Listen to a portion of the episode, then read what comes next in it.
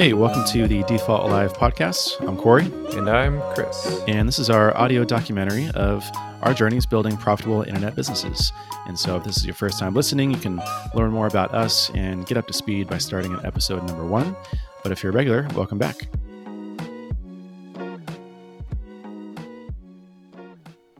How things going?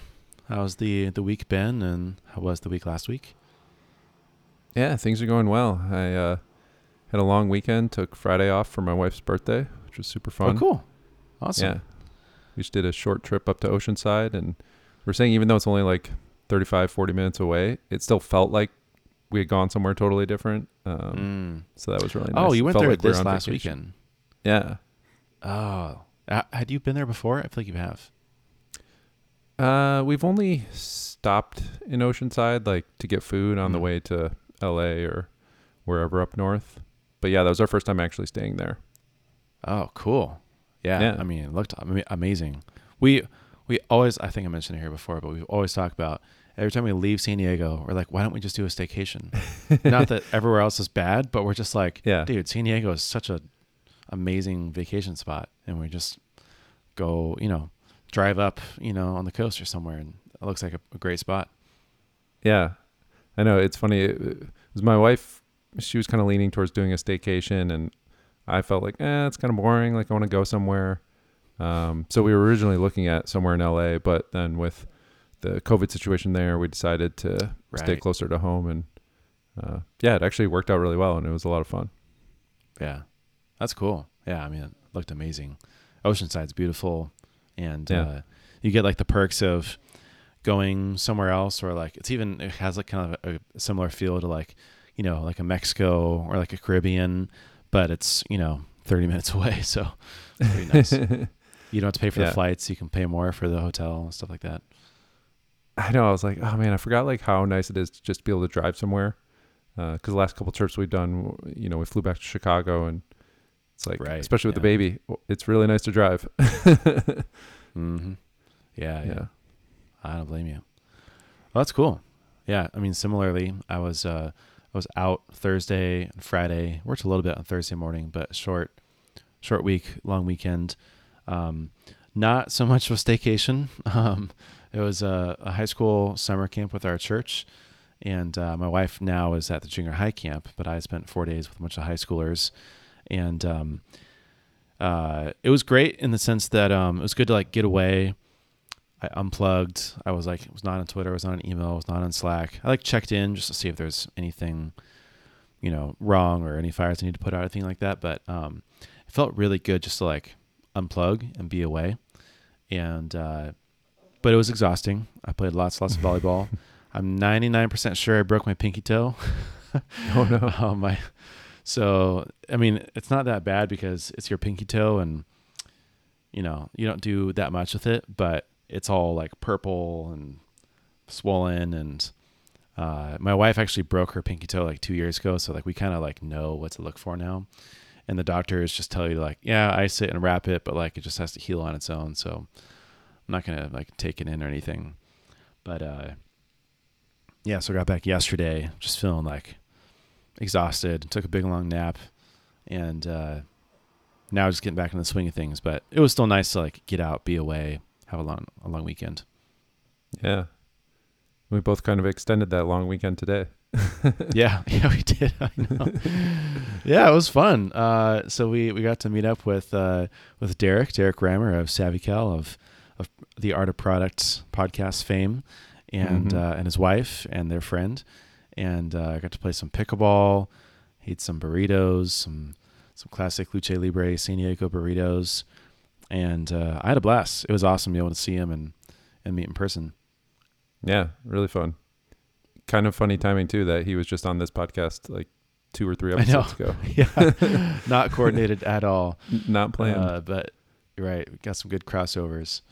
Yeah, it was fun. I just um yeah, had me had me thinking a little bit. I always think this when these types of things happen, but like whenever I meet someone who I've been interacting with online in person, or just whenever I spend like a lot of time with people in person, like you would at a high school summer camp where you're literally like sharing bunk beds with a bunch of high school kids, you just realize like it's it's just a totally different experience like seeing people in person and like really nice just being able to be in person with people and like know people in person so we always harp on the whole you know remote work thing and Mm-hmm. sort of how cool it is to you know be nomadic and stuff but like i consider myself an introvert but like i also really really like seeing people in person and uh could just be like the after effects of covid but i enjoy and soak up every every moment of it Yeah, I'm the same way. Like it's, you know, going to the co-working space has been really helpful f- for me. Um, mm-hmm. but I haven't developed the relationships there yet. It's it's always kind of tricky at co-working spaces where everyone, you know, is kind of doing their own thing, is heads down sometimes, and right unless there's like a lot of events, which there aren't right now, um, it can be harder to meet people there. But yeah, seeing people in person and uh, you know just hanging out and doing whatever is is so nice. you don't want to like tap on someone's shoulder and be like hey can i like can you stop whatever you're doing and like talk to me Yeah, can you pull out your uh, AirPods and right yeah that's another kind of like hard dynamic of yeah, Uh, even my wife can't even get my attention sometimes because I have them on, you know, the noise cancellation mode. And she's like, "It's like you're not even here." I'm like, "That's exactly the point." You know, I'm like trying to focus and get work done. Sorry, but I can't imagine what it's like at a co-working space where you have to like really block out a lot. You know, you're like intentionally mm-hmm. trying to ignore people, right, yeah, unless you're not and you're trying to meet people. And, but you just, it's hard to know who those people are. yeah. Yeah, but it's fun today. It's fun uh, getting be able to meet in person, get some uh, some physical activity in, some pickleball in. Um, it's so funny. Like I feel like you just uh, you just like start talking about something, or you start like doing something, and then all of a sudden like it's a thing. Like I, you know, I've only played pickleball like nine or ten times now. Um, and like the first time I played was just a couple months ago, and now I'm like playing pickleball with internet strangers from you know Minneapolis, right? Just make it happen. Yeah. Yeah. It's like you, yeah, you just put it out there and then, I don't know, it somehow attracts people or, or whatever. Yeah, yeah, it's crazy. I mean, you, Uh, you kind of just, I was to say, you just did that recently with your uh, Manifest Destiny post. Yeah, yeah, it's like an unintentional segue, but um, yeah. yeah, I I managed to do a little bit of writing last week, which felt good. Just kind of like get out there. Um, I feel like my my writing is always like very. It just like comes in like these spurts and kind of sprints. Um, so I kind of just like cranked out these two simple blog posts that I've been like chewing on for a long time, and finally just sat down and wrote. Uh, but uh, yeah, so there's one called Manifest Destiny, which is like this idea of like just kind of putting stuff out there to see what'll happen and like make my intentions known. And then I published another one, and actually I had a tweet scheduled, and I don't think it actually got scheduled. I think there was maybe some sort of bug, so I need to like promote it this week. But it's about um, startup funding options for for SaaS and for software. Just like kind of my thoughts Mm. on what I think is you know the the lay of the land and options out there. Not that like my opinion has like a ton of weight about this in particular, but I just figured I would like write about it, even just to help clarify my own thoughts. And um, uh, yeah, so both of them were fun. I'm, I was glad to kind of get them out there, especially last week being a short week. It felt good just like have those to put up on the pedestal of like, look, I was productive. Yeah. That's awesome. Yeah. I, read the, I, I missed the SaaS funding one, but I read the Manifest Destiny post and I, I was definitely very impressed by like your thoughtfulness around kind of what you're aiming for. I think I personally have struggled with that at times where I'm just like only looking at, you know, the very next step in front of me and not having a good idea of yeah, what what I what am I really aiming for and um I think that's for me it's it's caused me to grapple with some decisions more and uh, struggle a bit more whereas I think if you are clear about what it is that you want and and it, it just makes like the decision making process easier. Mm-hmm. Yeah, yeah, and I think both of those approaches are features, not bugs. Like, I struggle with having to like, you know, put my head down a little bit and look at like the next step of where I'm going and what I'm doing, you know, day after Mm. day because I'm just like so in the future and like always trying to map things out and strategize and plan that you have to, you know, actually get in in doing mode and execution mode and make those things happen. Not that that's like a struggle, but it's just my mind is is not on like what's in front of me. It's in what's ahead.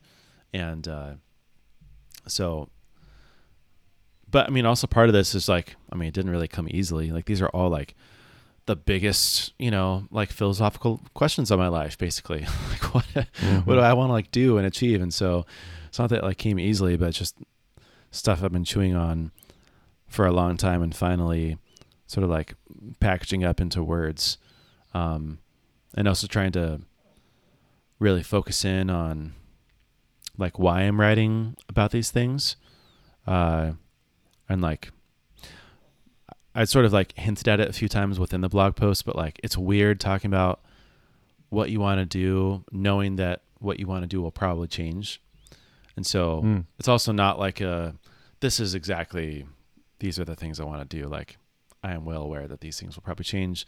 In the past, if I had done this, it would look completely different. So like it could very well look different in another couple of years from now. And like that's okay as long as I'm like thinking clearly and there's good reasons for that change. Yeah. Yeah, it's based on the experiences you've had now, the you know, the knowledge that you have now and obviously that's going to change. Yeah. Yeah, but like you said, as I think that knowing where you're going and what you're working towards, like there is definitely some some good benefit to that because it really gives you clarity around decisions you have to make and sort of why you're doing what you're doing and you know where all these kind of like one step in front of the other steps lead to. Yeah. Totally. I'll uh, I'll link to it in the in the show notes, but quick recap on I think the four or five things that I laid out, which are like pretty like all over the place. Like they're not entirely all connected. Um, but number one was start a SaaS business that does one million ARR plus. Uh, number two was achieve some financial independence through at least two million invested before the age of forty. Like trying to practice some like smart goal best practices of uh, making them specific, measurable, actionable, r- reachable, something like that. You know, having them be realistic ones. Yeah. Uh, started a nonprofit focused on sustainable giving. Um, invest in businesses, quote unquote, professionally, and write a really good book or two or three.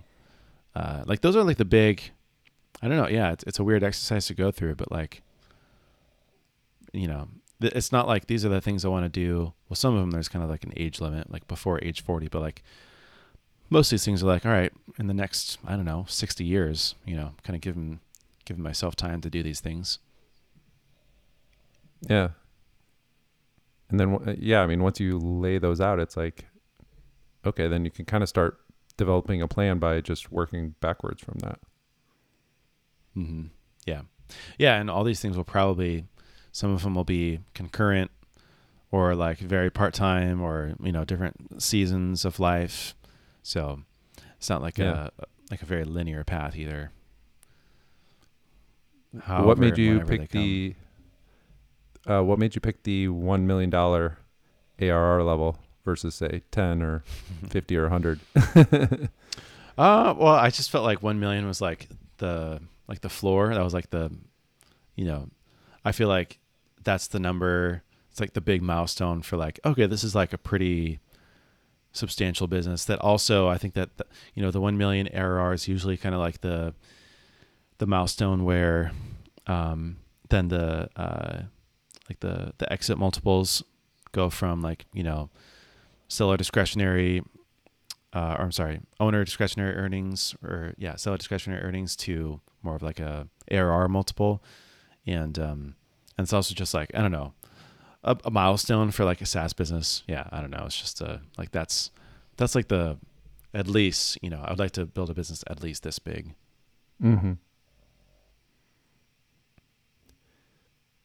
Yeah, I've been thinking a little bit about this lately. Uh, lately,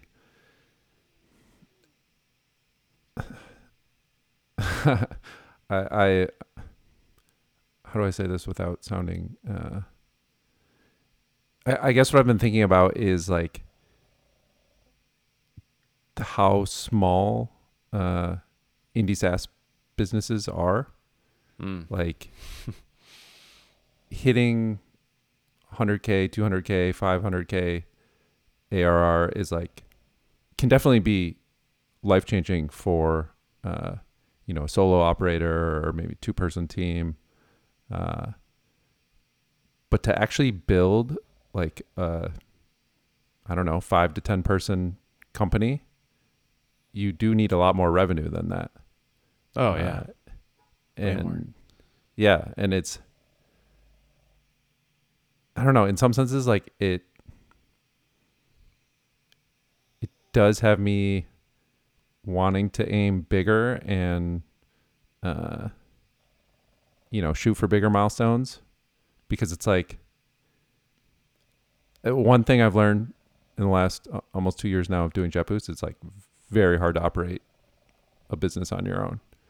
Mm. Um, yeah. But to continue to grow a, a team that covers all the different areas of the business uh, and has some redundancy, it's like you can't be at the 100K level. Like you need to be closer to the million ARR level. Yeah.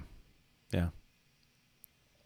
Yeah, that's one of the um what was it? There was there was some business the other day that I saw. Someone was talking about their metrics and it was not SaaS, it was not software.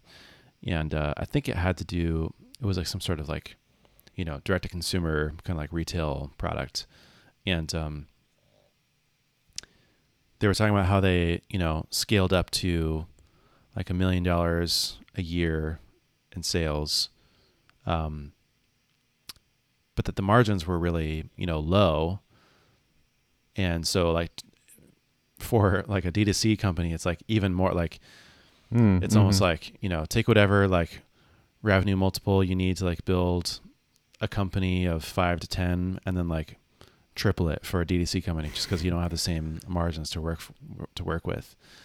Uh, at, at the same time, though, I think that the thing about SaaS and software is that labor is actually a lot more expensive. Like you're working with um, salespeople and uh, software developers and designers, and like basically all the, like the best paid non um, uh, like non doctors or like legal professionals. And like you know all the top paid like normal job people that's what software employs. And so even though there's like really high like product margins you have to pay people a very good wage. And then that that makes it you know so if you have a 10 person company you need it to be doing at least a million dollars if not you know Mhm. 150% 200 yeah or 200% uh, of that you know 2 to 3 million dollars a year just to have good margins Right. And like in the grand scheme of things, a 10 person company is still absolutely tiny. right it's still so small yeah Yeah. my and my my friends sort of like his dad's family business is a landscaping company. And that's like the opposite end of the spectrum where you know the labor is very cheap. It's you know minimum wage. And um and sort of it's interesting because they always talk about how they employ you know like 130 people or something like that. But like i'm not sure the numbers but like they're not that big of a company revenue wise you know what i mean? So like Mm-hmm. sure there's like a lot of people but there's not a lot of revenue at the same time you look at the software company and it's like basically like 10 to 1 almost for the amount of money you need to be making to employ the same amount of people Yeah. Yeah, it's so interesting how people describe their companies, whether it's in revenue or in employee headcount. It, it definitely varies based on the industry that you're in and what makes the company look the largest, I guess. Mm-hmm. yeah yeah yeah so anyways that's why i sort of picked that i just figured it was like a Cool. good like you know big enough to where it feels substantial and kind of lofty, but also still like that's like the floor. You know, that's like the minimum. Yeah. Yeah, no, I think that's a that's a great number to shoot for. Yeah, I was just curious. Mm-hmm. Yeah. Any other uh, thoughts or questions on that? Um, just on like the blog post or not to like toot my own horn, but just curious if there's any, anything else you had in mind before I moved on. Yeah, I, I thought it was really important that, you know, the majority of the blog post wasn't uh, to build a million dollar ARR SaaS. Like there's, Hmm. you know,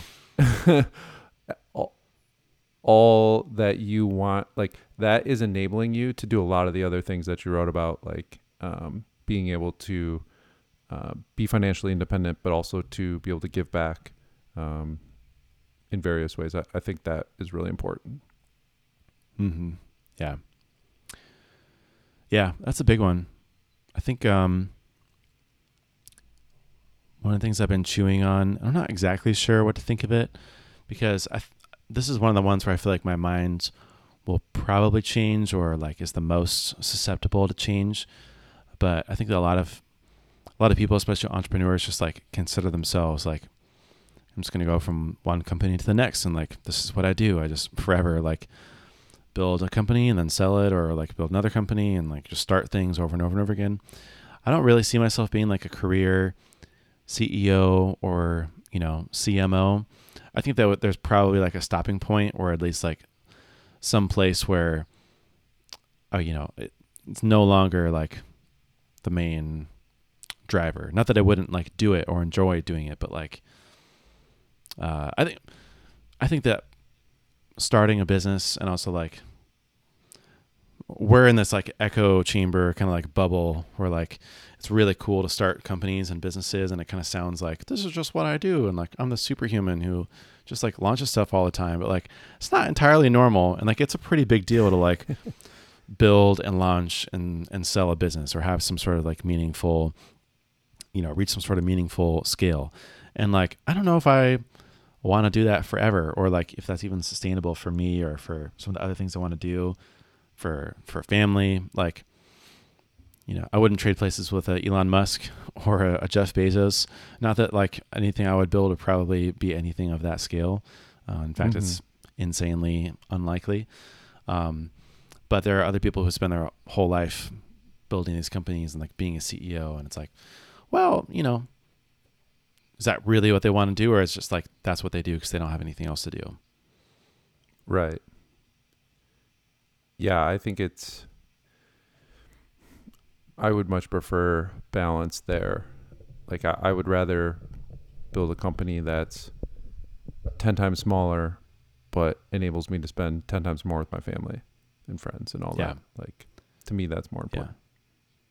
i think the difference too is that um you know th- i think this will change a bit but like it's hard because for for SaaS and for software, like anything tech related, um, it's it's pretty like ruthless with disruption and like technology cycles and uh, competition, and it's like it's not the thing where you can like be like a career CEO of your business forever and like just keep doing the same stuff over and over and over again, where you're just like a local business serving your local community and like that's what you do. And maybe even you know revenue stays the same or you know slightly increases slightly decreases sometimes. Like if you're not like really on it and you're like pushing a lot uh like either the business kind of stagnates and falls apart or like you just like disappear and you hire someone else and like that's totally fine.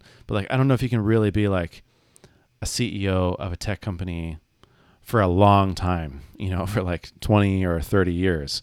So that's why I feel like a lot of these people end up becoming like career kind of founders where they start Mhm. thing after thing after thing because the cycles are pretty short. You know, it's like five to 10 years per business um, instead of spending 25 years in one business, like a local business, for example, uh, or something more altruistic or something that has you know or even like a a nonprofit you know or some sort of like organization or program or or teaching you know where it's not really like uh, it's not really about the revenue as much as it is about the thing that you're doing or the service that you're providing um, so when I say like I can't really see myself being a career CEO, it's kind of what I mean. It's like I don't know if I could really see myself doing like tech company after tech company after tech company. Like maybe I don't know if it's like fun and if it's still interesting or if dynamics change or if it feels right. And I'm not saying I would never start like another, uh, but um, I, I maybe could see myself being doing that if it was like something else, not a tech company, just because um, maybe that provides some more some more room for some longevity. I don't know. Yeah. Yeah, the the I mean you put it really really well like the ruthless nonstop disruption, innovation, change. It's really really tough in tech and you know, even with something as small as JetBoost, like I I'm seeing that it's the landscape today in the Webflow ecosystem is quite different than what it was two years ago. Uh, and I think part of that, you know, not to toot my own horn, but I think part of that is like JetBoost showed some people what was possible, and um, you know, people are are building upon that and, and innovating on that, and it wouldn't surprise me if somebody builds a better JetBoost. Uh, I think I've like feared that for a while now. Um, and I'm starting to make my peace with it. Like it's it's inevitable that like you said that that disruption is going to happen and and whether it's, you know, uh, another third party tool or uh, Webflow building a lot of the JetBoost features themselves into into the platform, uh, like this isn't something that's going to last forever. Uh, it, it's not going to last for 25 years. uh, so, you know, I'm I'm coming to terms with that and being okay with that, and um, I don't know. I think maybe where I differ is like all I can see myself doing is like starting another company. Like I would be happy to continue to build and start new companies for the next, you know, mm. however long the rest of my career is. Uh, but that's how I feel now. You know, maybe do it one or two right. more times, and it might be too exhausting. um, but yeah, yeah, yeah. We'll see. I think that I think it's it's actually mostly colored by like I definitely couldn't see myself being like a career CMO, um, like kind of jumping ship and like starting from scratch doing marketing for one company to the next company to the next company. That sounds even actually that sounds even harder and worse than like being a career CEO to me. Um, just because you have to like find the right company to work for to become the CMO for, and you know, mm, there's all sorts of different dynamics that are outside of your control, and uh, that just sounds like a lot, a lot of work. Uh, it's not the same as like, oh, I'm I'm a nurse, or like, I'm a, mm-hmm. I don't know, firefighter or like fill in the blank for any other, you know, craftsman or artisan or sort of like service based job or it's, you know, it's not really what you do isn't really going to change all that much. But like, dude, marketing's a grind. like it changes all the time. mm-hmm. I don't know if I could just, that sounds like a punishment to just have to figure that out time and time and time again for, you know, another 30, 40 years. Yeah. It's so funny because I've thought the exact same thing about programming. Like uh, I love it, and I still enjoy learning new things and and learning about tech. Although I have a, a lot less time to uh, do that nowadays. But like I would think, you know, am I going to be still, you know, like you said, jumping from company to company as a programmer when I'm 55, 60? There, there are definitely people that do it, and that's not a knock on them at all. Like I think that's awesome. Uh, but it sounds like such a grind, like you said. Like it's very hard to find a comfortable position where you can not keep your skills up to date and uh, mm-hmm. just kind of ride it out yeah. until you retire. Like it's it's tough. Yeah. Yeah, that's a big one. Yeah. Cool. Um, by the way, was uh, was Derrick taller or shorter than you thought in uh, in person? You know what's funny is I knew he was tall. I think maybe he's like talked about it on his podcast before. And yet he was still taller in person than I expected. exactly the same. Yep. I yeah. I I think I remembered afterwards. I was like, oh yeah, I I knew for sure that Ben was tall. I knew that Rob was tall, and I had heard Derrick say that he was tall. But I think us being like a little bit on the taller side too, I was kind of like, okay, well, he's probably like, you know, a little bit shorter or like the same height as me. But yeah, how tall when you? he was taller, I was like, oh dang, he, he actually is really tall. yeah. Because you're what, like six three or four? Uh, six two. Actually, I've been telling my wife forever that I was six one, and because that was like the last measurement that I got, and I didn't think that I had grown. Um, and the most recent one, as of like a month ago, because she argued with me so much, was six two. That's funny. Yeah. I didn't know Rob was tall. That actually is shocking to me. mm-hmm. Yeah. It's like when you only ever see someone on Zoom. Yeah. Right. You never know. yeah. It's uh something with bootstrappers and uh, and being tall. Something in the air there. I don't know. That's funny. Causation, correlation. Who knows? Who knows? Well, anything else before we wrap? Uh, just maybe one more thing I'll share from last week. Yeah. Uh, something that I learned.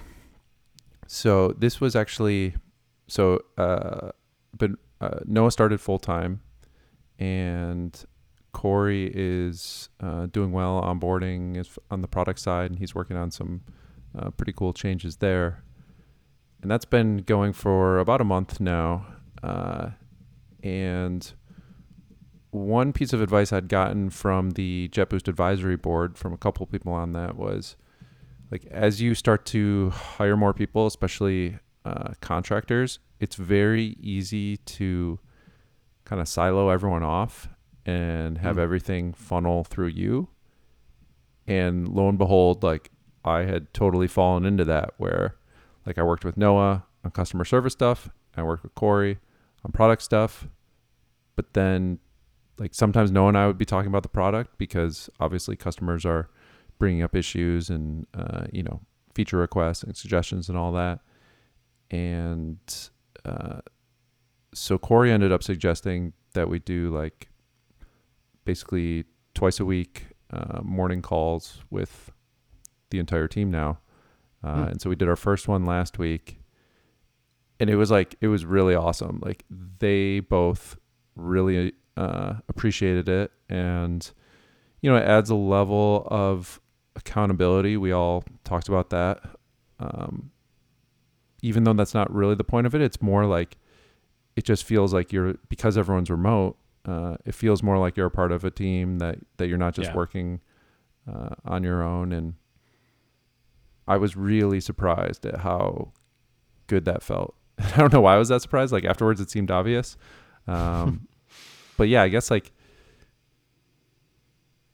as someone who's hiring, you know, contractors for the first time, and uh, it's like you want to just okay, this person's doing this job, this person's doing this job, uh, but really you can build more, uh, I think, cross-functional teams if if you're intentional about it, which I hadn't Yeah. been. Hmm.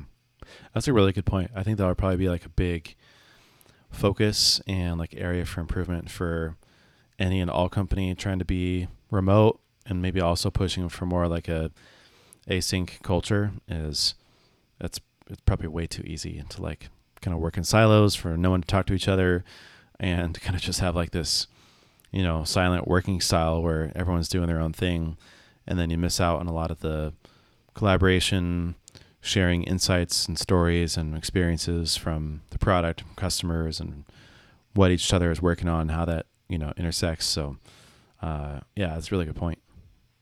Yeah. I was like really trying to embrace like asynchronous work I think maybe it's gone a little bit too far, at least for my personal taste. Again, kind of like what we talked about, uh, meeting up with people in person. Uh, Yeah. You know, I've been at companies before where there's tons and tons of meetings, and you know, uh, all hands like company wide meetings with like a 500 person company where you don't care about 95% of the the meeting content. you know, like I've had those experiences, so I've been very like, okay, we're gonna run everything async, and we're not gonna have meetings, and uh, you know, it's just sort of like a, a realization last week, like actually with a small team, uh, it is nice to all get together, and it's not that formal, and it's you know, it's part meeting, getting stuff done, but then also part just like social, uh, which was which was Yeah. nice. Yeah. Oh yeah, totally. I agree. The balance is, or the the answer is somewhere in the middle. You know, it's balanced to everything. Everything in moderation. I agree. I think that you know it's difficult too with like remote, or so with uh with, like flexible work and working with contractors too, because you know you want to be like less on a schedule or when people are making their own hours, it's a little bit more difficult. But having those kind of like touch points and uh, just like a little bit of structure, these kind of like guardrails, um, can help, at least at a minimum. Yeah. Yeah, and I think just the fact too uh, that contractors themselves were asking for it, like it wasn't like you know oh right, yeah, me mandating like all right, we're we're doing this meeting at this time and you better show up. Mhm. You know, I, I wouldn't feel so good about that, but um yeah. It, I'm I'm pretty excited about that. It worked out well. that's a good point. Yeah, really good point. Cool. Yeah, Yeah. that was great nice note to end learned. on. Uh, great, uh, great point. Yeah. Well, shall we wrap it? I think so. Alrighty. Well, I'll have the links to those blog posts in the show notes and as many of the other kind of mentions and things we talked about uh, there as well. And um, if you haven't subscribed yet, subscribe. If you can leave us a rating, rating or review, that'll go a long, long way. We haven't done that really like ever, uh, but uh, a couple nice ratings. We'll read them. In fact, if you give us a rating and you post on Twitter or you DM us or email us or something, uh, we'll read them uh, and or give you a shout out for you, for your business, whatever that looks like, whatever you want us to do. Um, otherwise, we'll see you in the next one.